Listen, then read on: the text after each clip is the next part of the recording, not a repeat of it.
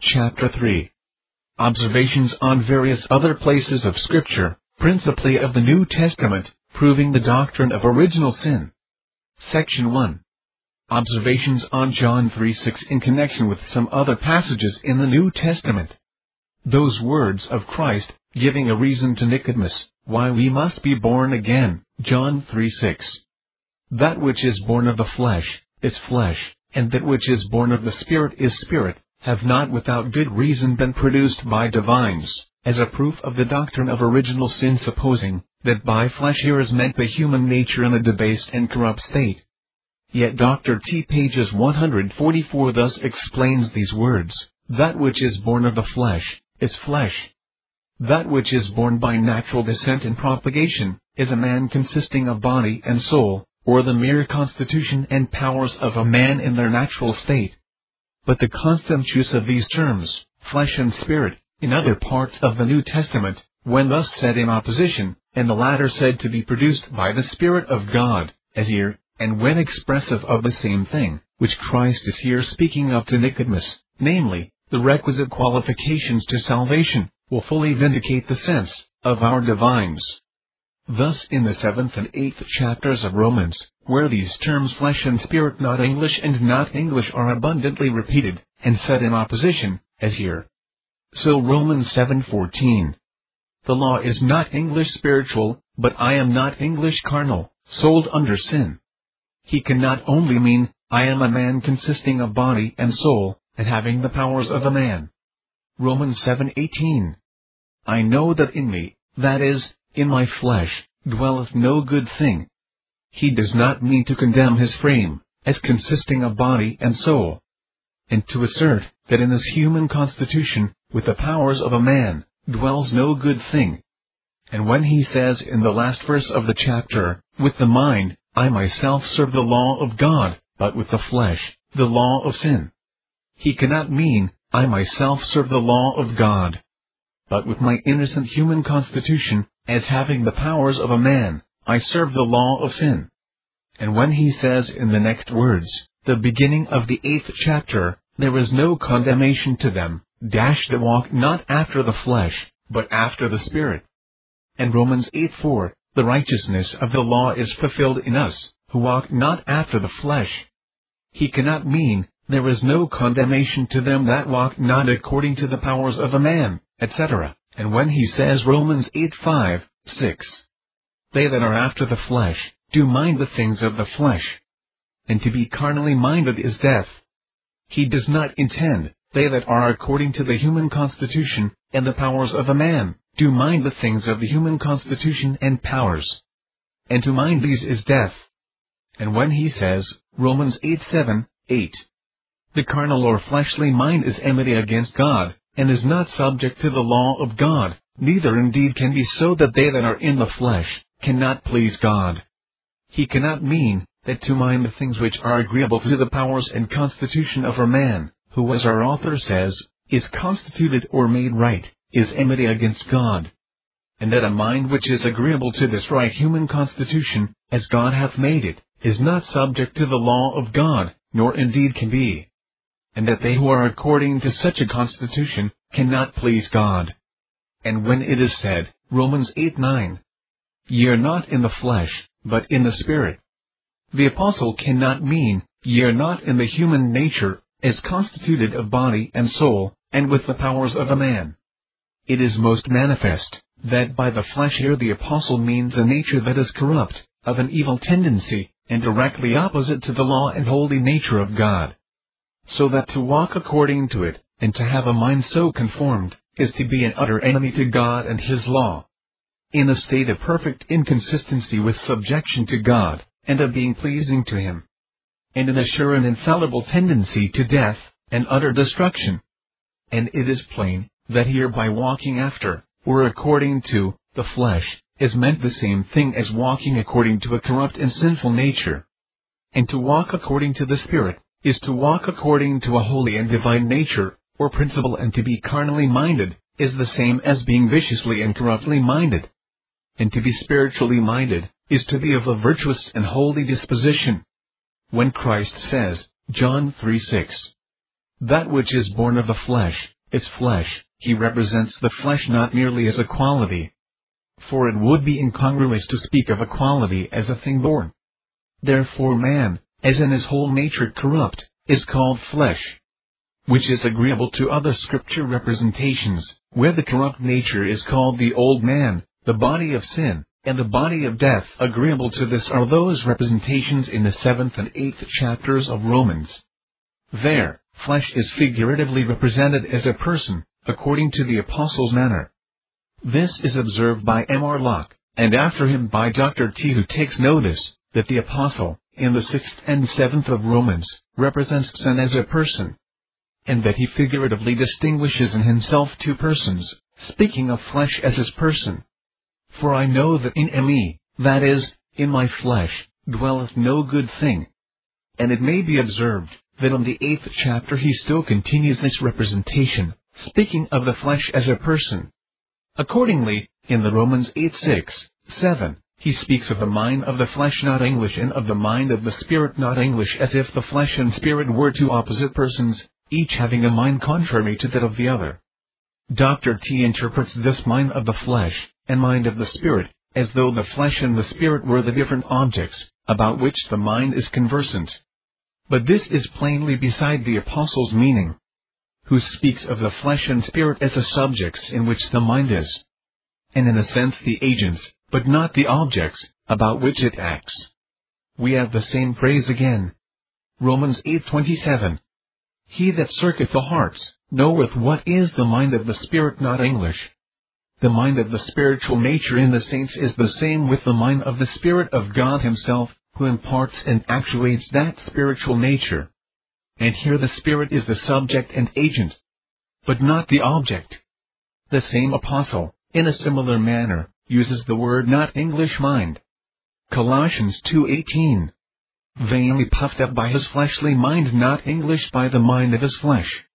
And this agent so often called flesh, represented by the apostle as altogether evil, without any good thing dwelling in it, or belonging to it, yea perfectly contrary to God and his law, and tending only to death and ruin, and directly opposite to the Spirit, is what Christ speaks of to Nicodemus as born in the first birth, and furnishing a reason why there is a necessity of a new birth, in order to a better production.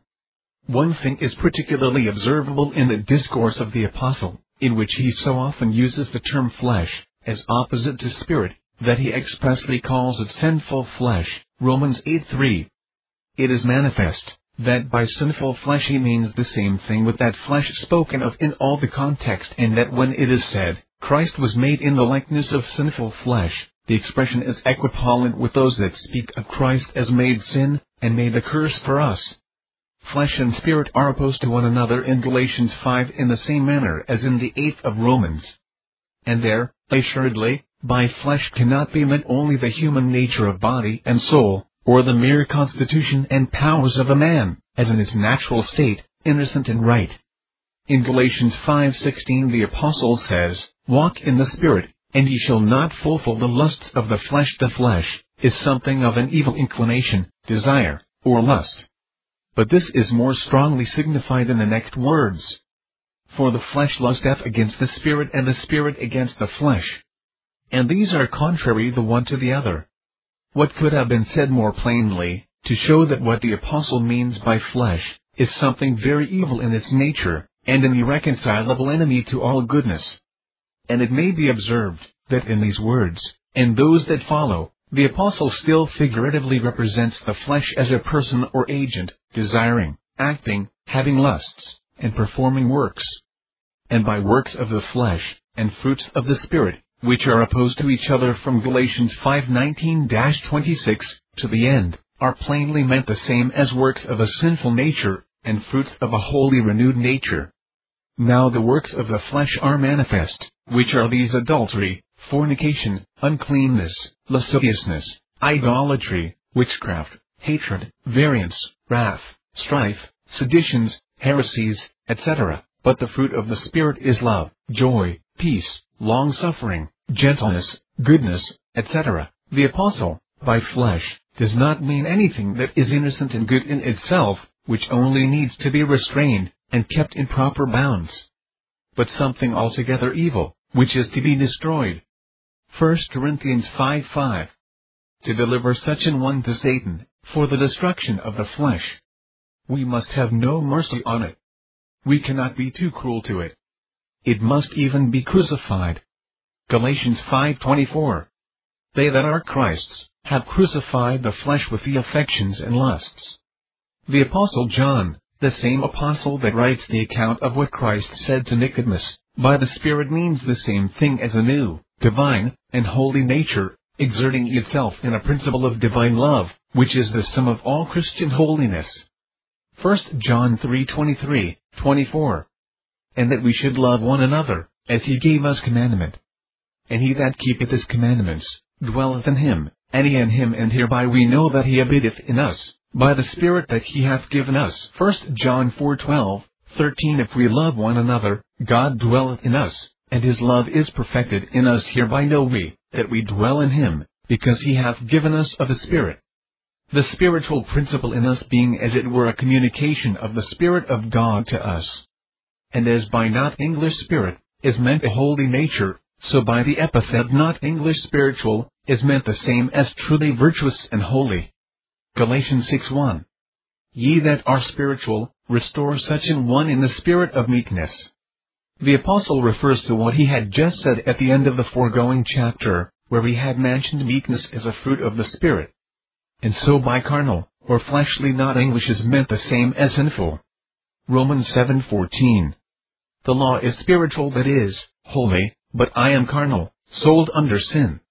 And it is evident, that by flesh, as the word is used in the New Testament, and opposed to spirit, when speaking of the qualifications for eternal salvation, is meant not only what is now vulgarly called the sins of the flesh, consisting in inordinate appetites of the body, and their indulgence, but the whole body of sin, implying those lusts that are most subtle, and farthest from any relation to the body, such as pride, malice, envy, etc., when the works of the flesh are enumerated, Galatians 5:19-21.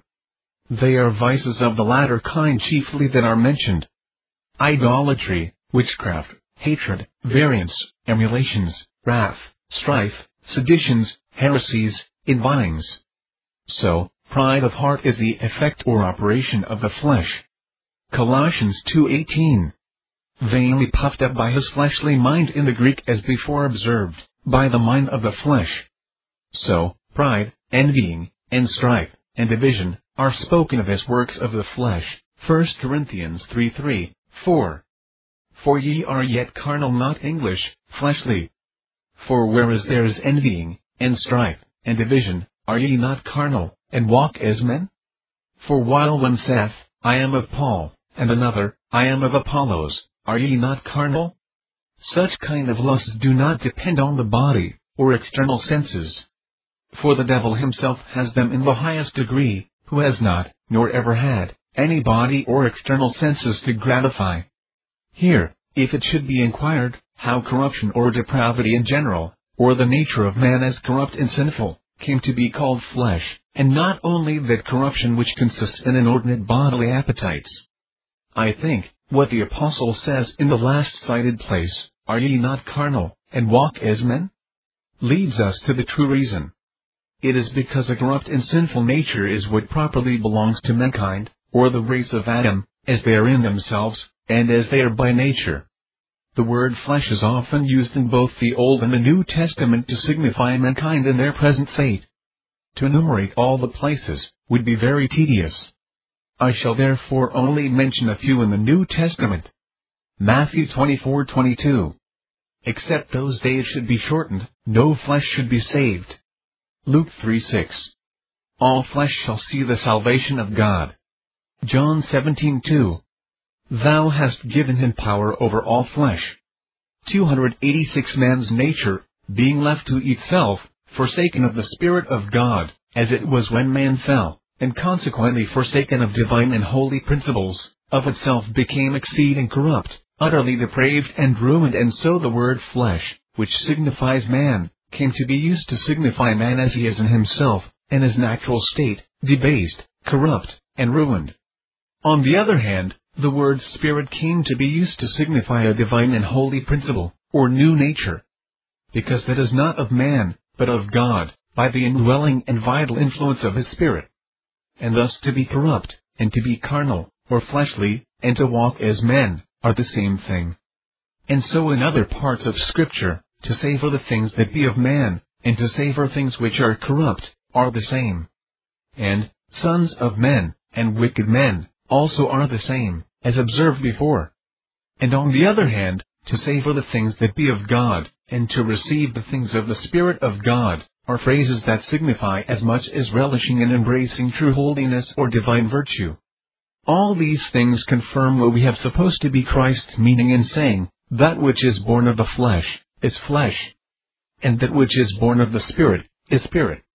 His speech implies that what is born in the first birth of man is nothing but man as he is of himself, without anything divine in him. Depraved, debased, sinful, ruined man, utterly unfit to enter into the kingdom of God, and incapable of the spiritual divine happiness of that kingdom. But that which is born, in the new birth, of the Spirit of God, is a spiritual principle, a holy and divine nature, meet for the heavenly kingdom. It is no small confirmation of this being the true meaning, that the words understood in this sense contain the proper and true reason why a man must be born again in order to enter into the kingdom of God. The reason given everywhere in other parts of Scripture for the necessity of a renovation, a change of mind, a new heart, etc., in order to salvation to give a reason of which to Nicodemus, is plainly Christ's design on the words which have been insisted on. Before I proceed, I would observe one thing as a corollary from what has been said. Choral. If by flesh and spirit, when spoken of in the New Testament, and opposed to each other, in discourses on the necessary qualifications for salvation, we are to understand what has been now supposed, it will not only follow that men by nature are corrupt, but wholly corrupt, without any good thing. If by flesh is meant man's nature, as he receives it in his first birth, then therein dwelleth no good thing. As appears by Romans 7:18. It is wholly opposite to God, and to subjection to his law, as appears by Romans 8:7, 8. It is directly contrary to true holiness, and wholly opposes it, as appears by Galatians 5:17. So long as men are in their natural state, they not only have no good thing, but it is impossible they should have or do any good thing. As appears by Romans 8:8. There is nothing in their nature, as they have it by the first birth, whence should arise any true subjection of God. As appears by Romans 8:7. If there were anything truly good in the flesh, or in man's nature, or natural disposition, under a moral view, then it should only be amended.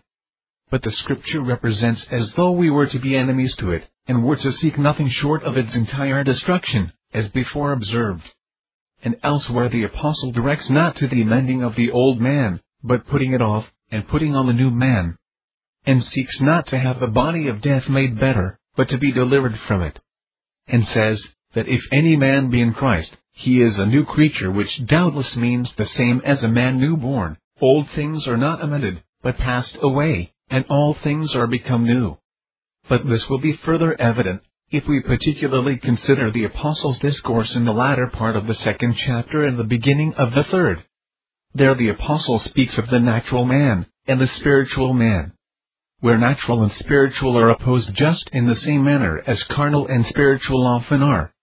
In 1 Corinthians 2:14, 15, he says, The natural man receiveth not the things of the Spirit of God for they are foolishness unto him.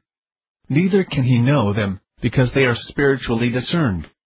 But he that is spiritual, judgeth all things.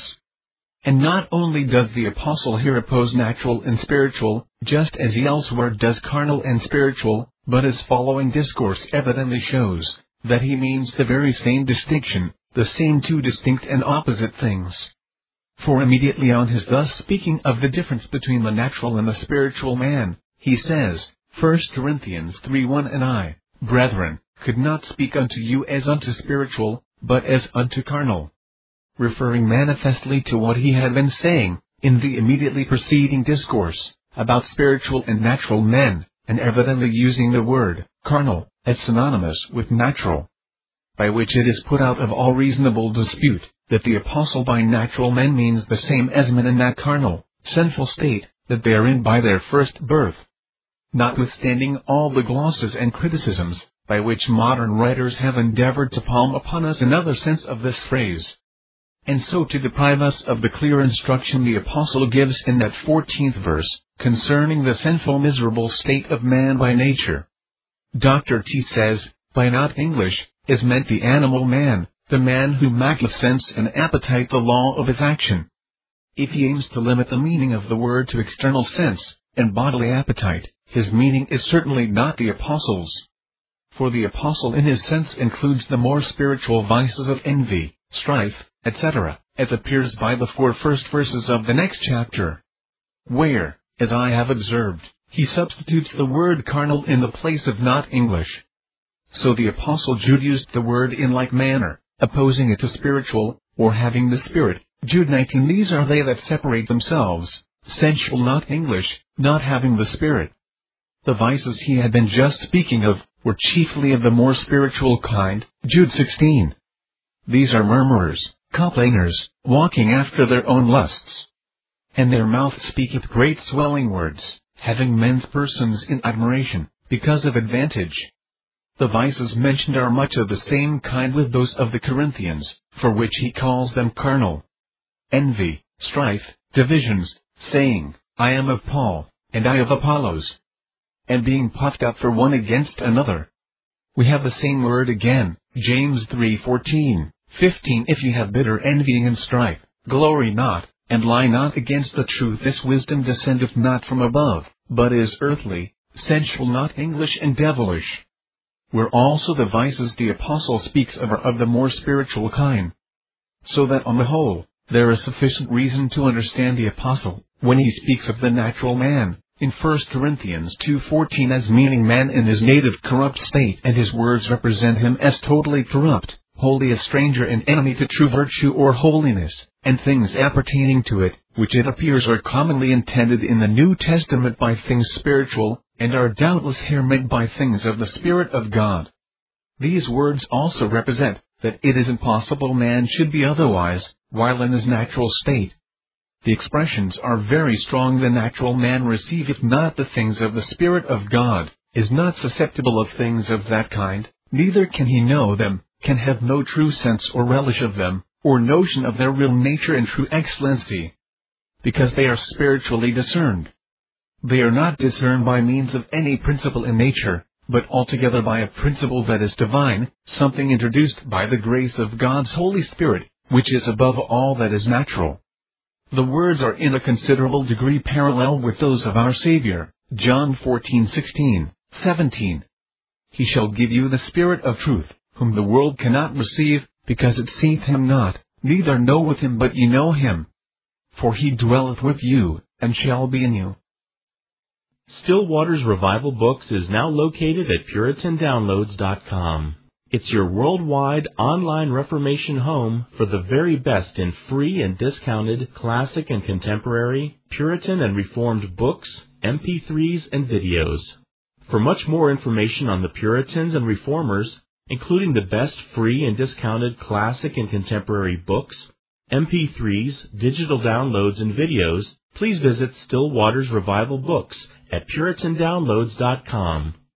Still Waters Revival Books also publishes the Puritan Hard Drive, the most powerful and practical Christian study tool ever produced. All thanks and glory be to the mercy, grace, and love of the Lord Jesus Christ for this remarkable and wonderful new Christian study tool.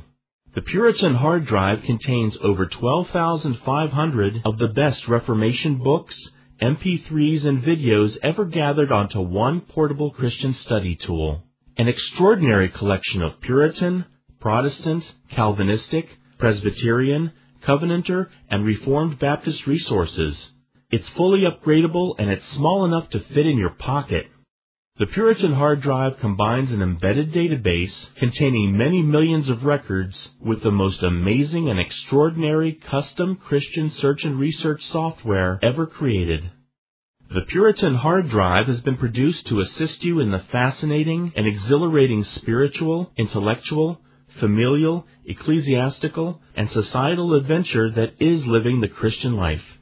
It has been specifically designed so that you might more faithfully know, serve, and love the Lord Jesus Christ, as well as to help you to do all you can to bring glory to His great name. If you want to love God with all your heart, soul, strength, and mind, then the Puritan hard drive is for you. Visit PuritanDownloads.com today for much more information on the Puritan hard drive and to take advantage of all the free and discounted Reformation and Puritan books, MP3s, and videos that we offer at Still Waters Revival Books.